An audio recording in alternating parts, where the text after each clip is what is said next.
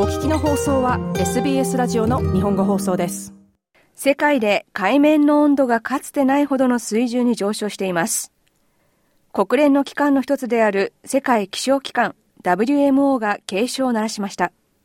異常気象をもたらすエルニーニョ現象が発生して間もない今国連の専門家は気温は今後上昇し過去最高を記録する可能性が高いと警告しています。WMO の今月の報告によると、6月と5月の海面温度は世界中で過去最高だったことが分かりました。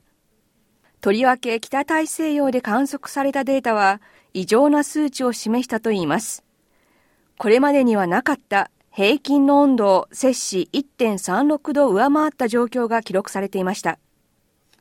温暖化が進む中で海に浮かぶ氷、南極の海氷が過去最も低いレベルとなったことも分かりました。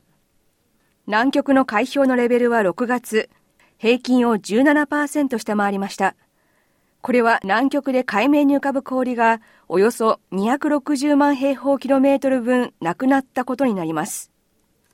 国際的な気候変動調査を支援する世界気候研究計画 WCRP のチーフマイケル・スパロー氏は今回の報告の内容は前例のないレベルだと語ります。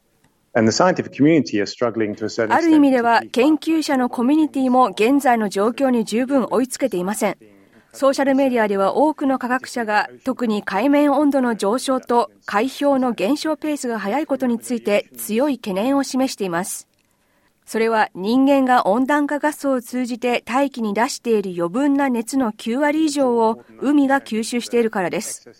温暖化ガスを減らす必要はもちろんあります。その一方で海面の温度が大幅に上昇していることで世界中の大気や海氷に連鎖反応が出てきます。スパロー氏でした。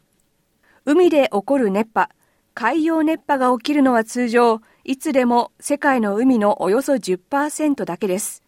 しかし、科学者たちは今や今年の9月までには海洋熱波の起こる範囲が世界の海の50%に広がる可能性があると警告しています。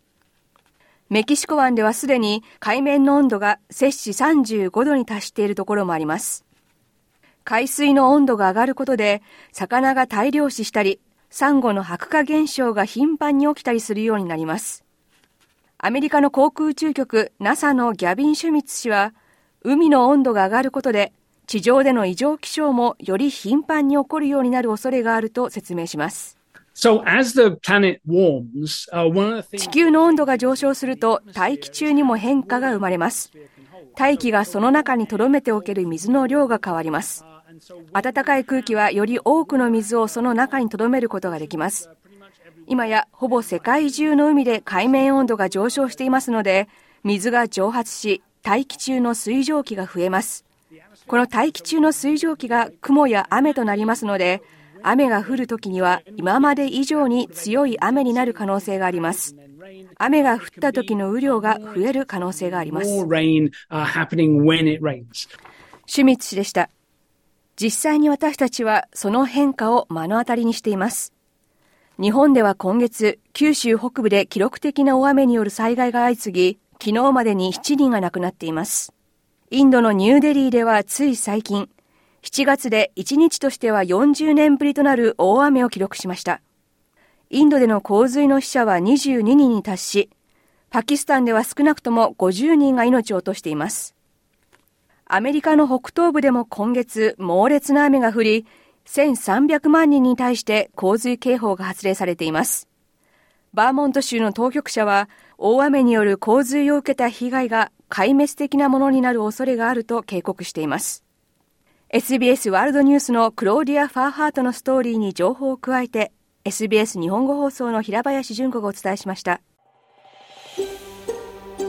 SBS 日本語放送の Facebook ページで会話に加わってください。l i いいねを押してご意見ご感想をお寄せください。